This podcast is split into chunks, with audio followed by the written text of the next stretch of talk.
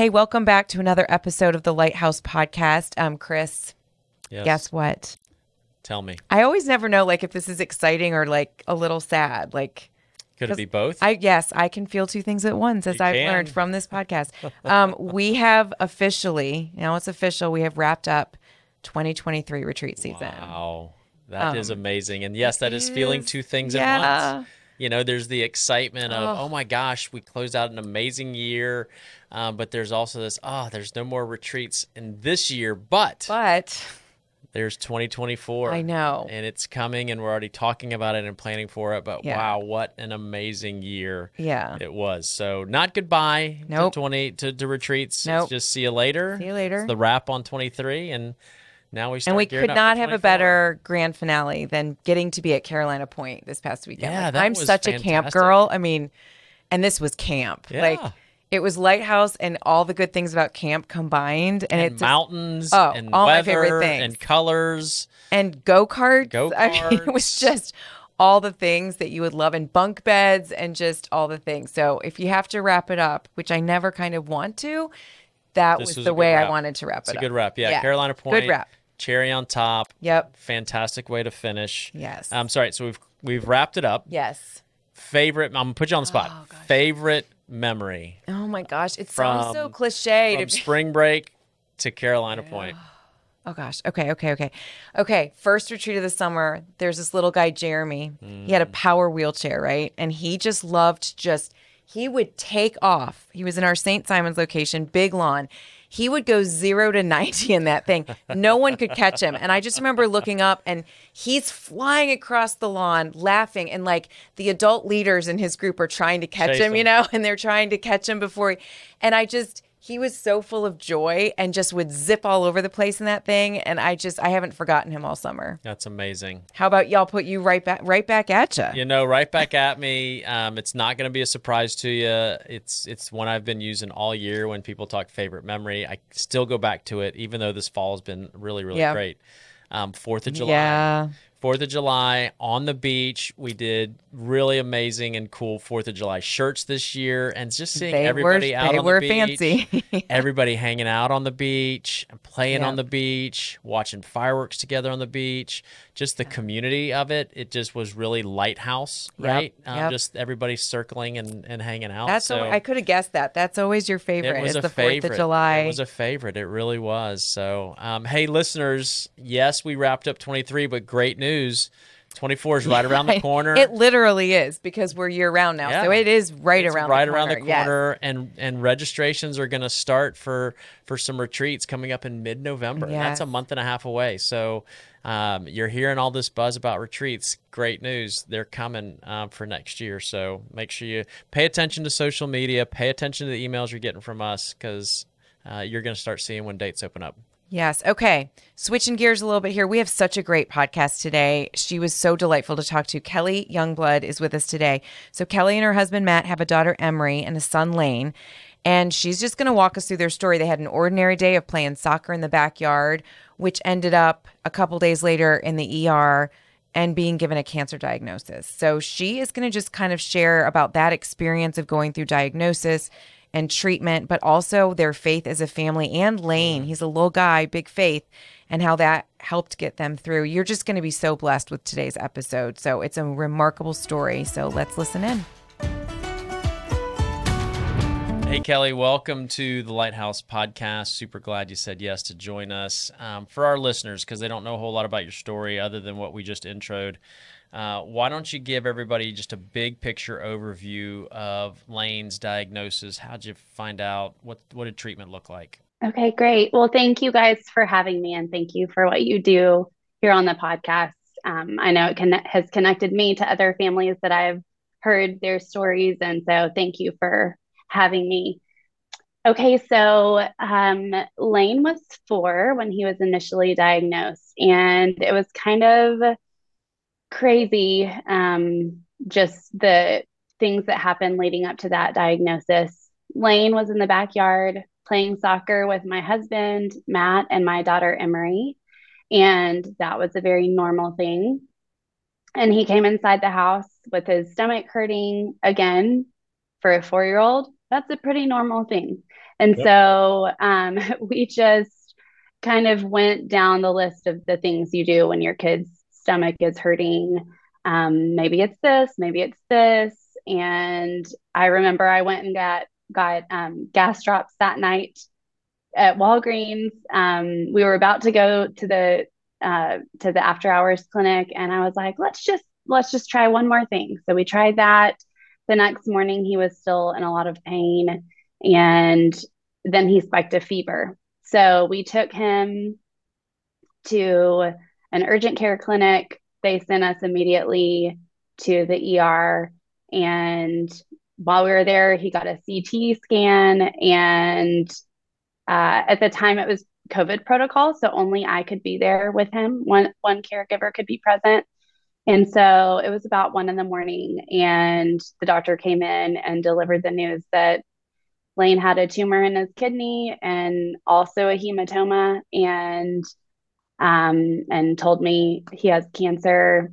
An ambulance is dispatched right now to take you to Dell Children's, which is a medical, a children's medical center, um, thankfully in downtown Austin, so not too far. So my husband met us there when we were getting off of the ambulance, and um, several days into it, we finally figured out that he had Wilms tumor. Gosh, Kelli, you were all by yourself when they came in. Like, oh, that's that's hard. Yeah, that was um, it, I, I, it was kind of a surreal moment because I literally the night before was watching the movie Clouds.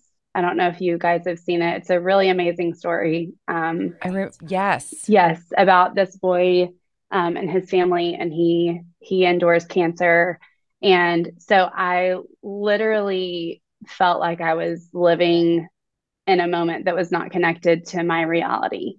Mm. Um, so it took a while for that that news to set in, and then sure. for my husband to have to hear it over the phone was just really difficult too. So I it took a while for them to develop a treatment plan. And I, I think waiting for either results or a treatment plan is the hardest. And he's in pain and it took, I think, six days. Is that right?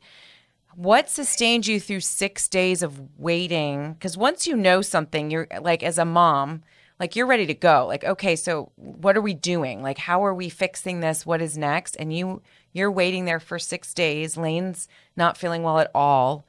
Um, that had to be the longest six days. And how did you how did you get through that? Oh, the longest six days. Um, those days were incredibly challenging in multiple ways.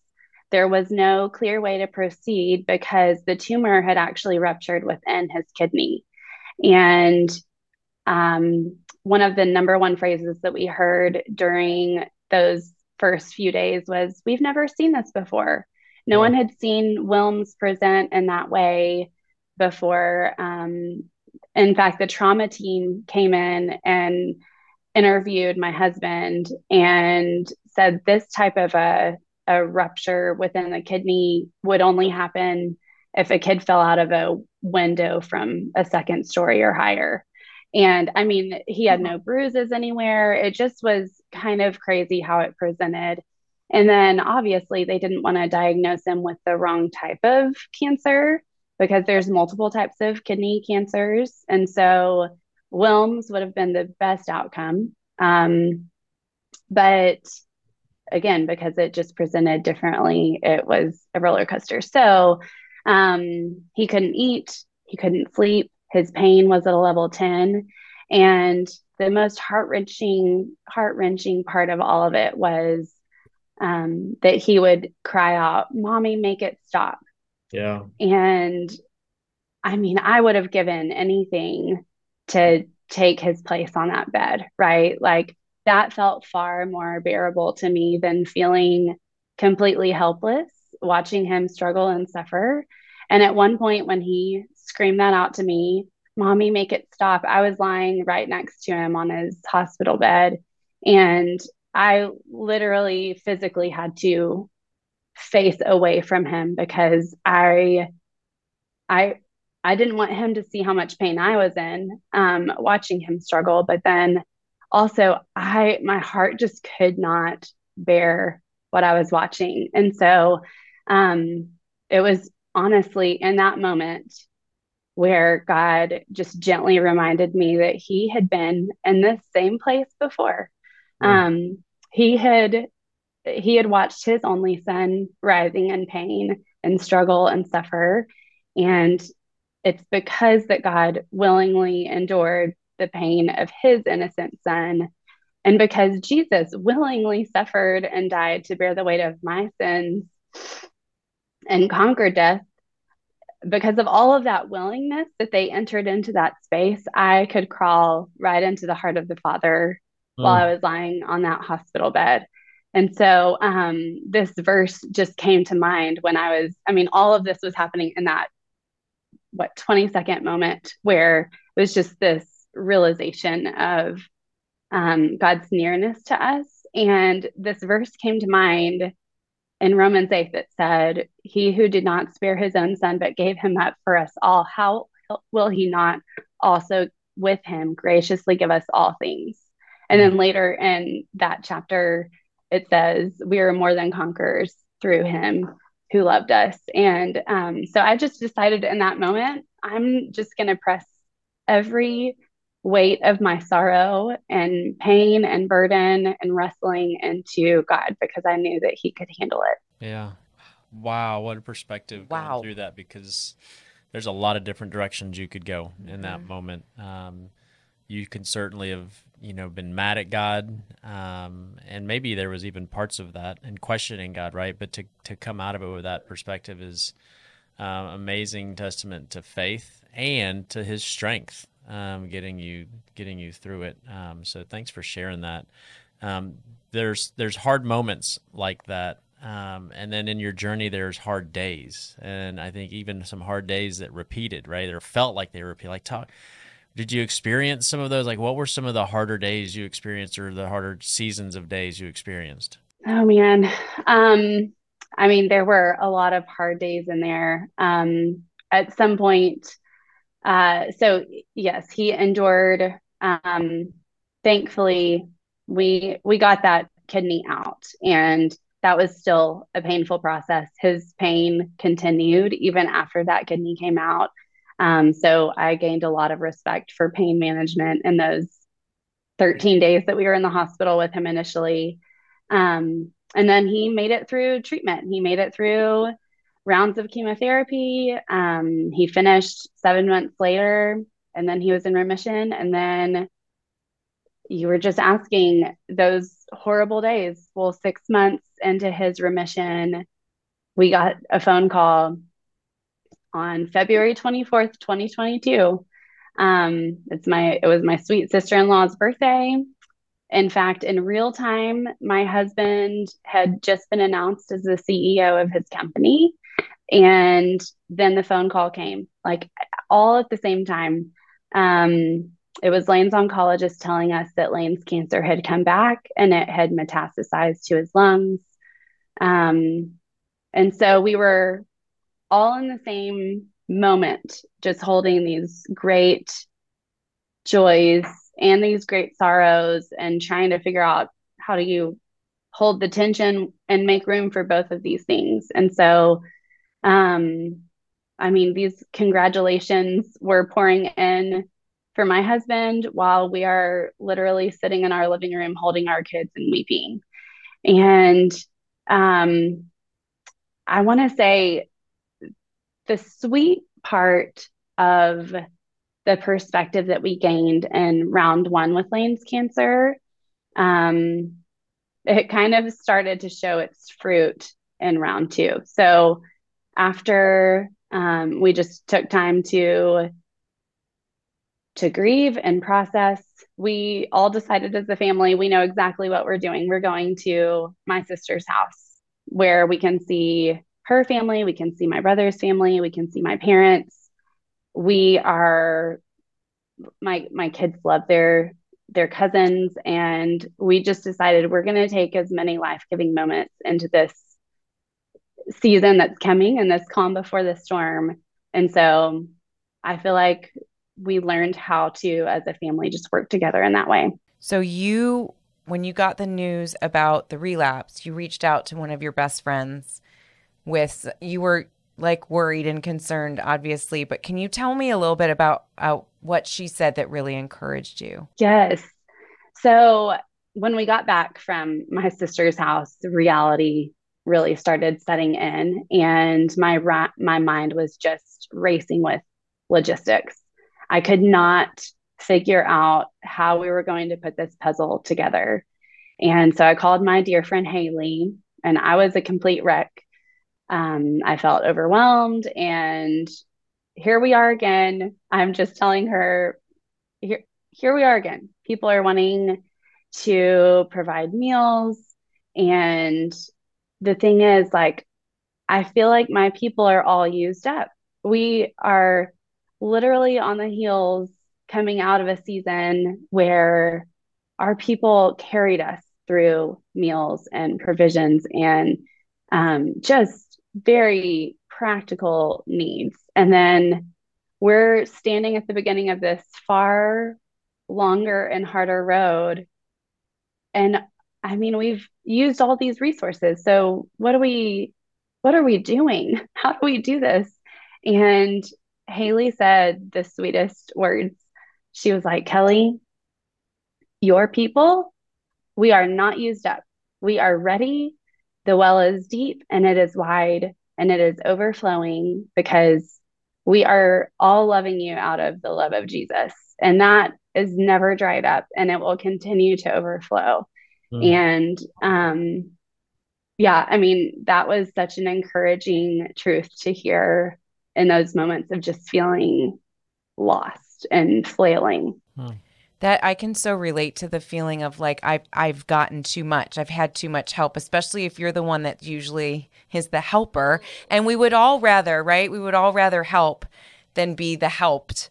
And that is such a beautiful way to put it because I remember feeling like I think I've I think I've used up all all the you know the childcare and the meal like I've I've asked for too much or I've been given too much and it's just going on too long. What a love what a lovely piece of encouragement from Haley. Mm, yes. What's that look like for you being on the other side of that? Like being on that receiving or the the you know you're probably you've come off to me as your family is one that likes to give, wants to give, right? Um, well, now you're on the other side of that. Um, how how did you process through that? Yeah, that's a painful journey. I mean, it's just it's funny how it's not there there were many there were many other roads that we had to navigate, not just cancer during this season, right? And so and yes, that was a big one for me. I used to pride myself on being self-sufficient, and that was my MO. And so learning how to be on the other side of giving was a, it felt crippling. Mm. Um, and round one was cancer, I was like, okay, I'm I did it, I'm done. And now I can j- go back to the other side. And then so going right back onto this side of knowing that I am in need of help to get through this season and that our family is in need. Um, I actually our our pastor's wife at our church um, has been a precious mentor of mine for several years now. And I was talking with the pastor after church one day, and he was just asking how we were doing. And I let on that it was really difficult to have to enter back into a season of accepting help and just how highly uncomfortable that is for me. And he had actually himself just walked through a season of healing. And he imparted to me words that a friend of his told him. And it was this He said, There are givers and there are takers. And sometimes we just stop at those two, but there also are receivers. And it's really difficult when you're a giver to learn how to be, how to become a receiver but it becomes a new way of blessing other people when you can receive well um, because it allows room for people to learn how to become givers. And so that was really timely wisdom, um, as that was kind of right there at the beginning of cancer round number two. See, so as being a that. good receiver, you're actually being a good giver. Yes. of opportunities for people to learn how to become a giver. So that's works out great. That works out great. And in that season for you, that's what you needed to hear. And and uh, and I think those are great words. I mean, that actually are, is yeah. very helpful to think about it from that perspective of just creating opportunities for others to learn how to to really be Yep. good givers as well. You know, to step out of their comfort zone maybe. Um, and into that, which is which is great. Um, thanks for sharing that. That's really um, that's a neat way to, to think about that. Um, Kelli, you th- you talked a few minutes ago about um, you know doing some things different, right? You you went and visited your sister and said, "Hey, we've got these opportunities. Let's, we're gonna we're gonna kind of do this a little bit different." Um, going into the relapse, you guys also kind of talked about some other things. Hey, we're gonna do some of these things different. We've we've learned a little bit, so let's do this a little bit different than the last time. What are those things? Yes. So, okay, we were just talking about how I have a hard time relinquishing help from others and um or relinquishing control control and letting others help. Um and so the first bout with cancer, I took on as much as I could do. I mean, I felt like that was my way of blessing my son during that time. Like I I wanted to remove every obstacle from him and from my family to be able to just show up at what we needed to show up at and um, do the work we needed to do. And so um, part of that process was my husband and my daughter missed out on some opportunities that they really wanted to take part in. Mm. And um, man, they're very kind and patient with me because none of this came out until remission. And my daughter was like, she's 10 now. So at this time, she was eight.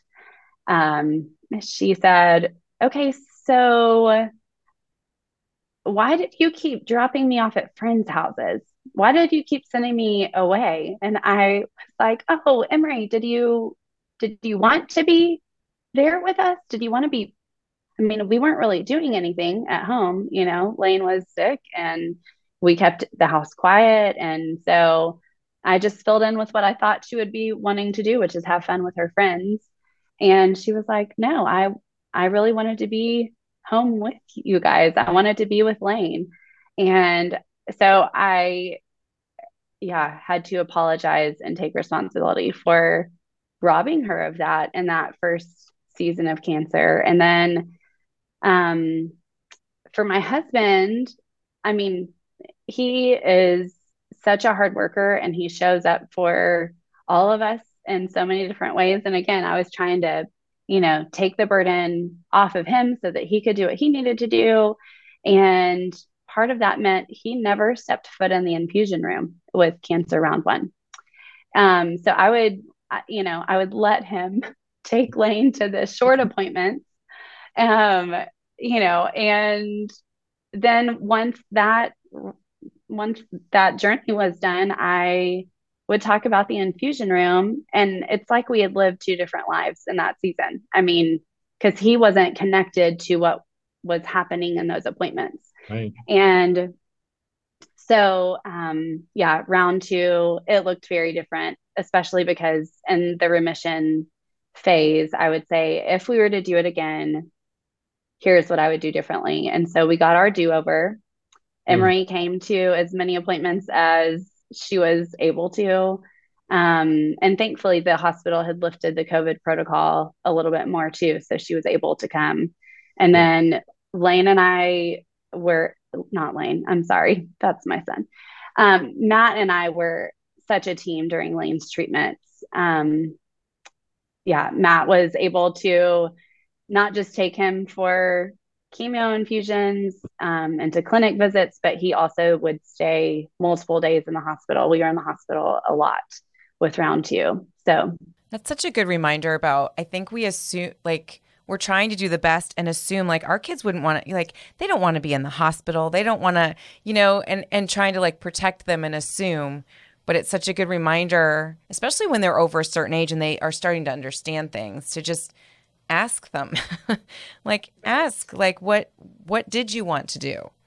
Yeah. Tell us. So let's talk about Lane a little bit. He's got a really big faith for a little guy.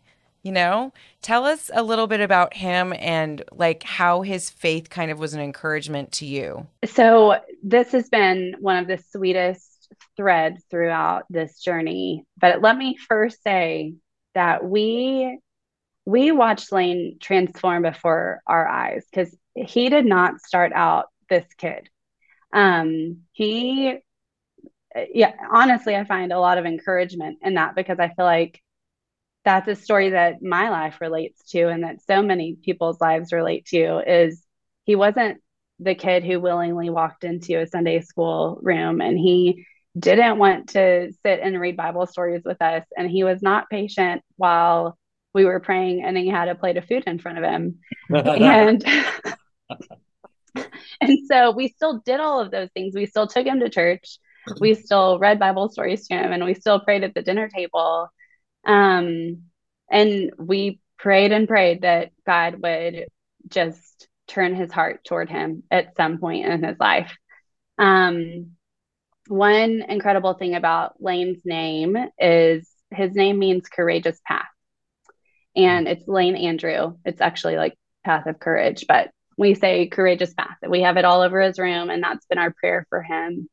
And um, so during Lane's treatment, we started seeing this little tough spirit soften. And he started asking us to read Bible stories from his Jesus Storybook Bible. And he started wanting to be the one to pray at the dinner table and one evening before dinner, he prayed and he started his prayer with, Thank you, God, for all this joy. And my husband and I just like looked up at each other with tears in our eyes, like, what? How, how is this his prayer? We don't open our prayers that way. That's not something that he has heard we just sat there stunned at what God was doing in this little four year old boy. And I remember writing it down that night because I didn't want to forget that moment.